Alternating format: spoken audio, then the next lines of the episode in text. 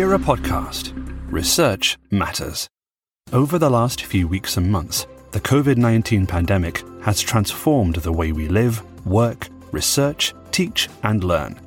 This series explores the impact of the pandemic on our members and on the field of educational research. Good morning, everyone. My name is Susanna Oberalter. I am the SIG convener for the BERA Teacher Education and Development SIG, and I'm delighted today to welcome Allana Gay. She is a head teacher and also one of the founding trustees of. Yeah, hello, everyone. My name is Allana Gay. I am the head teacher of Vita Pax Preparatory School, which is a small independent school in North London. I also four years ago came on board and co-founded a group called BAME Ed, which looks at how we can have diversity in education. So that we have an education sector that is more reflective of our society in general. Um, before that, I suppose it's a long journey I've been on in education where I, when I came to the UK, went into secondary provision and teaching, teacher of science, grew through the ranks, second in science, head of science, became an assistant head teacher, then made a transition from secondary into primary level teaching, bringing me into the independent sector. So from mainstream to independent sector where I've now been for two years. So I'm looking forward to this conversation because I think I've got a perspective that goes from primary, secondary, mainstream, independent, and there's a lot for us to unpick in that. Absolutely. So, so you've experienced a full range and um, also having a bit of an international perspective as well, which is great. And today we're really hoping to focus on obviously all the considerations we need to make post lockdown and also um, with mm-hmm. COVID-19 in mind. What were the challenges for BAME educators and what, what did they have to face during lockdown? And I know that you've worked very closely with the BAME team producing guidance also for schools to consider how they support their staff. So I was wondering if you could give us a bit more of a clearer sense of what happened. So for BAME Educator, I think lockdown has a bit of a different flavor. When we examine the news media and what information we were getting from the media in the early stages, it came across that far more BAME colleagues in the NHS were dying from COVID than their white colleague. And mm. that came about for two reasons. One, because they're more likely to be in a forward facing role where they're interacting quite often with patients. And secondly, because of the longer hours, the level of interaction, and again, even attending work, even if you're feeling slightly ill. So all of those behaviors as well fed into parts of that. We're still waiting for the official documents, however, to give us the review of those. But those seems to be the initial sort of conclusions. And when you put that on par with what happens in education, it's similar you're more likely to have BAME colleagues who are in forward facing roles with students. So you will have your BAME colleagues being teachers, uh, they dominate teaching and in teaching assistants, cleaning roles, lunch ladies, yeah. etc. They're more likely to be in those roles. They're more likely to be forward facing and they're more likely to be the ones who believe that they need to be at work every day. So hardly likely to take time off for any reason. So therefore they run themselves through. Now, for those reasons, BAME colleagues, when they were coming through, felt that they were more likely to be in a position where they were at risk, but there was no acknowledgement in the public that they were at risk, and there was no real acknowledgement of what they should be doing or whether they should be taking extra precaution. And we consider as well um, within BAME communities the living conditions. So you're more likely to be living with an extended family or have an extended family around you that you're interacting with. So the level of risk being passed on to grandparents, to aunties, etc., was a lot higher. So all those concerns were there, but it just seemed like no one was paying attention to those concerns and what should be done next. And that's where we at BAME sort of stepped in. And the beauty of it was it was just a conversation that evolved into an action. And that's what I really love about working with my BAME colleagues. So we had a conversation about, look, these are the things that people are telling us what is being done? And we looked around and there wasn't much being done and said, okay, what can we do and where can we find this information so that we're able to do something substantive? So we started by looking at what the NHS had put forward for their BAME staff and mm-hmm. looking at some of the guidance that they gave and what that guidance hinged on. And it hinged on mostly your living conditions and your pre-existing medical conditions. So we hinged the BAMEed risk assessment on the same. So, what are your pre existing conditions? What's the level of risk as assessed by the NHS? And what are your living conditions? And we use that as an introduction for a conversation with your senior leadership team so that they would have that understanding. Risk assessment only works as a conversation because unless your senior leadership team is able to have a look at the document, acknowledge all of these fears and see what can be done to work around them, whether it's in small things like the provision of PPE, allow some teachers to wear masks, allow some teachers to use gloves when marking books. Or it can be from the larger things. Look at where you can have some members of staff doing more of your remote learning or doing more of your background work as opposed to doing any of the forward facing work. Look at how you can rearrange classrooms so that they're able to be in classroom settings where they feel much safer, where it's better ventilated, looking at all those small things. Because whatever you do in that risk assessment and the depth of risk assessment to help your BAME colleagues is also going to do really well in any risk assessment for white colleagues. And that way you're making your entire school safe. And it gives you some different perspective to think about because then you can start thinking about, well, what are my students when they interact with us in school? What are they going home to? What are their parents' fears? Maybe it's giving you some insight into what they're doing there. So we put together the document and then just sort of shared it and said, look, we've looked at it from this perspective. Have a look, see what you want to do. It had great uptake we had some multi-academy trusts, etc., who took it on board, shared it with some of their staff who wanted to use it. We have some people who used it directly and took it to their head teachers and said, "Can we talk through this?" But we've also had some backlash as well, where some people have had it done to them and not done with them, which we then had to have a further conversation with those people about what, what steps do you take next? Because it's yeah. no good having a risk assessment done for you when you don't have that involvement. The person isn't really finding out about you. They're simply going with whatever they believe is happening elsewhere. Of course, yes. And do you think, Allana, there was also scope for governors to reflect on this because I, I myself am a governor and yeah. I, I did forward the document to my school. We found it incredibly useful in, in relation to our conversations, but I was wondering what the wider picture looked like for you as well. Absolutely. I mean, governors have a hard role as it is because they're asked to come in and be trustees and overseers of all the actions undertaken by schools and won't necessarily have expertise. So having a document that you can use that has a discursive element to it allows them to then interrogate whether or not the implementation of risk assessment across the school is robust, whether there is significant individual consideration alongside the community and wider group consideration of all staff. So governors found it useful as part of that document to help them challenge mm. all those who are around them and asking the questions, being able to focus those questions. How are you protecting your staff? How are you protecting your students? How are you protecting our community? Absolutely. I love the fact that it's holistic and, and if you're looking after your BAME colleagues, the rest of the school will flourish as well and do well. What considerations do you think teachers and educators need to make in relation to BAME, BAME colleagues and also even children? Because of course they would have had different experiences, um, because they are from multi-generational families and their situations are different. The main consideration is probably going to be along the lines of impact on family if we think about statistically within the UK, if you are BAME, you're more likely as to be living multi-generationally or have really close relationships with grandparents, parents, all of those different levels where they're dependent on each other. You're more likely to have some of the underlying health issues. You're also more likely to be in a job that makes high demand on you obviously there'll be people at either ends of the spectrum where they're either working from home or they're on furlough and therefore they don't have as much pressure. I suppose making an assumption, but they don't have as much pressure in order to be working from home as others. Mm-hmm. So within any of those contexts, I would say that for your BAME colleagues, you need to consider they would have been worried about their health. They would have been worried about their family's health and their family's welfare. They will be worried about finance and how that's going to be balanced within their families mm-hmm. itself. And even more, they'd be worried about the risk of death and the longer lasting impact on education for their students and for their own children. And that's something that is substantive within the BAME community because we know that opportunities are not equitably spread across the UK. Mm.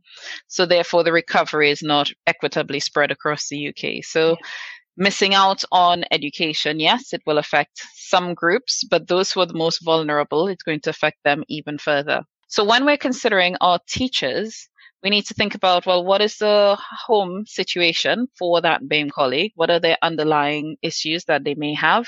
And what's the level of risk that they're placing themselves in by being in school we need to consider what their home situation would have been like. So how much work are they able to do from home? Did they have everything that they needed in order to do from home? And how would they have been able to progress themselves and keep themselves sociable, etc. So some of these are considerations that you'd make for all teachers and all educators. And mm. I hope that all leaders are making that for their staff. And when it comes to the students, it is a consideration of, again, what is your living situation? What is your living condition? How much access do you have to online learning? How much do you feel like you've fallen behind? How much work have you been able to get done within the household? Are you the main carer for your siblings? Or do you have or do you have to provide some additional support to grandparents to aunties to all of your extended family? What sort of space have you got in order for you to be working within? So i think those are the things i'd want teachers educators leaders to be focused on when their students return in terms of their BAME colleagues and i'd extend it even mm. further to say all of their vulnerable groups.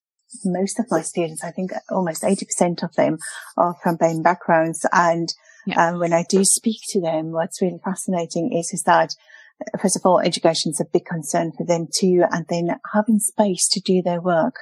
Yeah. Um, is, is, is a challenge, mm. um, because often equipment is shared and of course, um, spaces are shared. So that, that might impact when work can happen and they can sometimes only work late at night or early in the morning. So it, it's really thinking in a mindful way how much work can manage and digest as well. Yeah, and it becomes even simple things. Like sometimes you feel jealous of those people who have time to read and study because they won't have the space to just exactly. sit and read and or to get on with studies because that space or that equipment that they need in order to access it just isn't available to them. And then that goes on to affect your long term or your medium term chances exactly. of applying for the next promotion one of my students is doing a study which I find fascinating, where she's hmm. looking mm. at um, different ethnicities and also um, religious groups with different demands on on children yeah. after school as well. So they can't always do their homework because they have chores to do and different things that they need to unpack. Um, which we don't always realize happens. And so mm. maybe just being more mindful of that as well. Absolutely. And I suppose for those groups, it is being mindful of what would be that experience that that child has gone through? What would be the experience that that teacher has gone through? Or that teaching exactly. assistant, that person? What are the additional responsibilities that they've had to undertake? And what has been the impact of simply being in lockdown because at the end of the day mm-hmm. we're all sociable creatures and therefore when we have some of these impacts that suddenly restrict us from doing anything. And if we absorb a lot of the information that we get through the media that is available to us it can bring about lots of anxieties and panic. How are they responding to that anxiety and panic? There shouldn't be an assumption of resilience Absolutely. So what support do you feel schools and educational contexts can make to help help colleagues?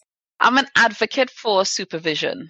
I think in the mm-hmm. role that we do as educators, it's not acknowledged. It's not acknowledged enough how much trauma we absorb for others and from others. And therefore, I think coaching, mentoring, supervision are mm. all really important things for us to just have so, an outlet where we can share our ideas, share our feelings, be in a safe space where we can have a conversation and get things aligned in our heads so that we're able to process yeah. the experience that we've been through. Because a really large assumption is being made that all teachers are going to go back and they'll be have enough heads room and head space to give supervision to our students and our pupils, it's being assumed that all t- senior leaders are going to have the headspace to give supervision to teachers, to students, to parents in some cases, and to families, and to just get back on with the job without any real secure provision for who is going to be the person to take care of the carer. And it's such an important point to make, the importance of then also additional support for those who lead and those who are caring and, and thinking it through. Now, I know BAMEed does, does look at mentoring and coaching, but mm-hmm. I think what you're saying is we need more of that and we need to perhaps also support it in some way as well. Yeah, and I think we need to spot those people who don't know how to ask for support. If we were to talk about careers, there'd be lots of people who'd come and say, I need a mentor. I want to do this mm. with my career and therefore I need a mentor. But if you were to ask people about their anxieties, you're less likely to find people, especially with the stigmas that still exist and persist in the BAME communities. You're less likely to find people who will come and say, actually, I did not do well during this period of COVID and this period of lockdown. I need help with that. And, and that's really the first step is that first acknowledgement of where we are so that we can move things on really important for us to, to perhaps also revisit this. Um, I'm hoping to as well on the 17th of October to revisit hmm. the importance of coaching and mentoring post lockdown. Yeah. Um, in, in, in one of the BERA events we are hoping to lead. But, um, I can't stress that enough. I, I completely agree with you on that one. Now I want to take it a little bit further. Um, let's say we are now able to function in our new normal. Um, thinking about teacher education and development, uh, what yep. considerations do you think we should make looking ahead to then support BAME colleagues more effectively and also be more mindful and to, to think about how we work well as a learning community. So alongside mm-hmm. having to deal with all the issues of lockdown and COVID and being at higher risk and having that acknowledged, BAME colleagues would have also had that whole experience of people coming to them about Black Lives Matters because George Floyd coincidentally happened at that point of time. And that became another, a second focal point for mm. BAME colleagues when people started looking, thinking and talking a lot about inequity within our systems. And in doing that, BAME colleagues would have had to relive, go through, discuss some of the traumas that they would have had as per racism, as per discriminatory mm-hmm. practice, mm-hmm. as per institutional racism, etc. Things and gone through things in their experience. So having had to deal with those two very in-depth, challenging areas as well as the economic fallout that is coming as a result of COVID and all decisions that were made earlier on the year and are being made later on in the year. I think helping them to process all of that would be really important. So first thing is about recruitment with the uncertainty that exists within the current job market, I would say that the recruitment, most graduates that are coming out, this is a great opportunity for us to have a real high recruitment drive about why teaching is a great career, especially for BAME colleagues. Um, bringing them into training, teacher training, and mm-hmm. supporting them in being a part of teacher training, encouraging them in their placements and making sure that all of that works really well. So I'd say first things first, let's talk about bringing them into teacher training. Secondly, it's about what are we training them for? So there needs to be some change in teacher training as well as in leadership training that looks more closely at the Black, Asian, and minority experience in education and how institutions can change in order to make them education experience more inclusive. So if you're in teacher education and development, I would employ you to really look at the curriculum that you're teaching in ITT because as teachers and as teacher trainers, you should not just be teaching about the subject area and matter that the person is going to be imparting onto young people. It's also about the social development and inequities that exist so that they have a good understanding of where their students or the experiences their some of their students may be having, as well as bringing change so that we move towards being an anti-racist, anti-sexist, and more equitable society as a whole. And how do we use our experiences in teaching in order to make that happen? And that starts from the teacher training because there's no point saying that we want to have inclusive schools when you spend one day probably talking about racism, one and sexism and all discrimination. So you do diversity and inclusion in one session, you do SEND in one session, and then you say, right, now go forth and be inclusive. It just doesn't happen like that. There has to be better understanding. Mm-hmm. So making training in itself, when we bring those teachers in and we do that recruitment, making that training far more relevant to our modern society. Absolutely. And I think it links well um, links to then the teacher standards, for example, mm. teacher yeah. standard five talking about meeting the needs of the students yeah. and the children they teach. But I think it's also about meeting the needs of the students we are developing to become teachers and, and also understanding a, the issues around um, racism and gender discrimination, if you like, and then yeah. also looking at how we as educators meet the needs of the people in front of us. Um, because what I found as teacher educator is, is that my students have different needs as well. And yeah. they, they also want to understand the children in front of them better. Um, yeah. and with that, I need to give them more to work with to enable them to be equitable in the classroom. Absolutely. And I think we need to have more conversations about that curriculum and what that could look like and how we can mm-hmm. develop that and enrich it so that every child can, can matter and every person we develop can matter as well. I don't think that we have had enough conversations about that issue yet. Because every, nobody comes into teaching to deliberately make children have poor experiences. But in examining and focusing on the experiences that our students are going to have, we have to pay far more attention to the experiences that the person right beside you, your peers, your colleagues, that they are mm-hmm. going to have.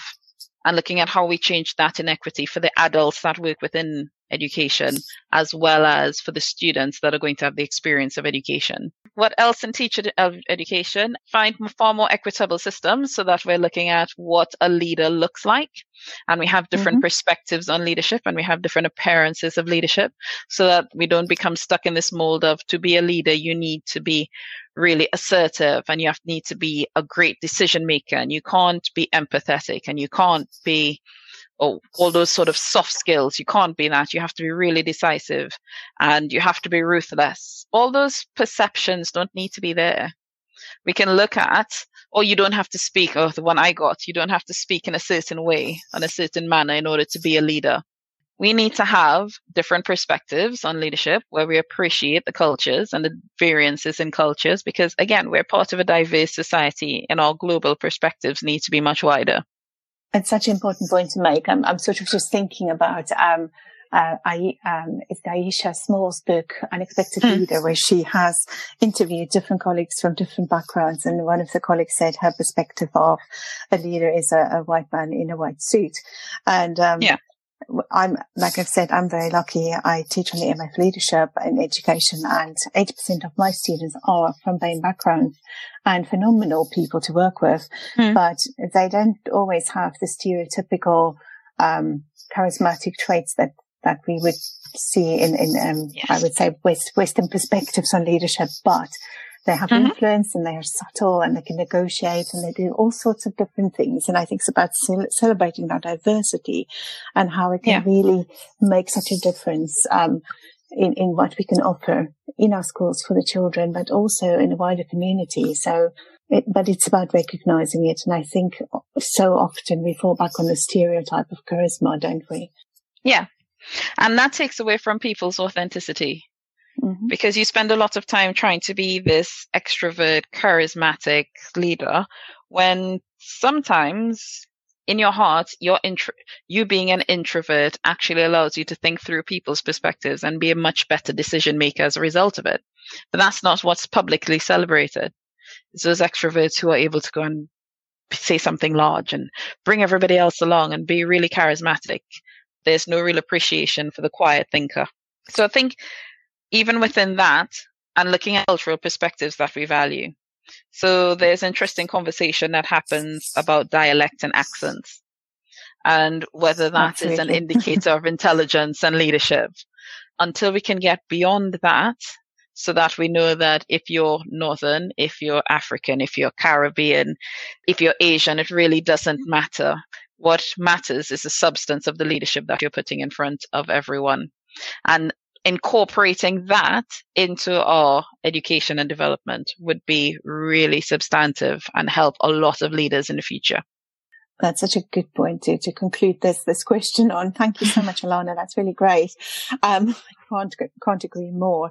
And um, I was wondering, just to wrap up the session and the conversation, is there anything else that you want to share with us in regards to education and, of course, your your really broad perspective on that? I think the most important thing I would want everyone to really be aware of is this is not a single person, single issue platform. This is something that everyone needs to be involved in and discussing. So I want, and I'm very proactive in saying that I would love all my white colleagues to be talking about race and the experience of race in education just as much as my BAME colleagues. I would want men to be talking about, well, what's the equity or what's the equitable way for us to structure education for females to be able to progress just as fast as they do, or for men to have more access in primary level education in early years, just as much as women. I would like for that to be far more of an open conversation, but that conversation won't happen unless we have listeners and unless we have those people who are willing to step up and be brave enough to express their point of view and to hear the point of view of others and come with an open mind to have that because there's so much we can do in education. We banded together in zero time flat, to put together remote learning and make sure that students could be access learning from home. And I mean in zero time flat that was available for all students, whether in paper form, whether online, we talked about what ideas we needed to put together and we made it happen. The same with reopening. We're able to put that together so that we can have our schools as safe as possible. Why is it that we can't band together in the same way when it comes to discussing variable levels of risk for different colleagues? So if you have colleagues who are concerned, it shouldn't just be BAME colleagues bringing that to the fore. I'd want white colleagues to bring that to the fore as well. And the same when it comes to talking about what we're doing in our teacher education and development.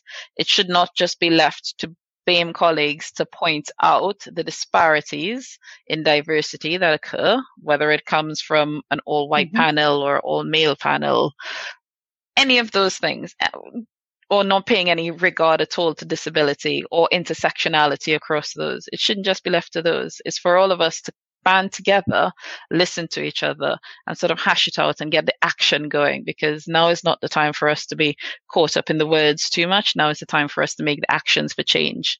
I think sometimes it just takes a small action. You just need to ask the right yeah. question and you need to just raise the issue. Mm-hmm. Um, it doesn't mean you have to stand on the stage and say loads of things. It's just about being supportive and noticing things. Yeah. And that makes all the difference. Because there's a lot of gravitas Brilliant. in a quiet word. Fantastic. Well, thank you so much for joining us, Allana. I really appreciate it. And I know you're very busy. Thank you for giving up your time. And I, I wish you all the very best with opening your school again. Thank you very much, Lizana, for having me on. Keep okay. checking on the BAMEed website because there's lots of resources there and every program that we come up with, whether it's mentoring, whether it's training, it all goes on there. So keep and sign up for our newsletter.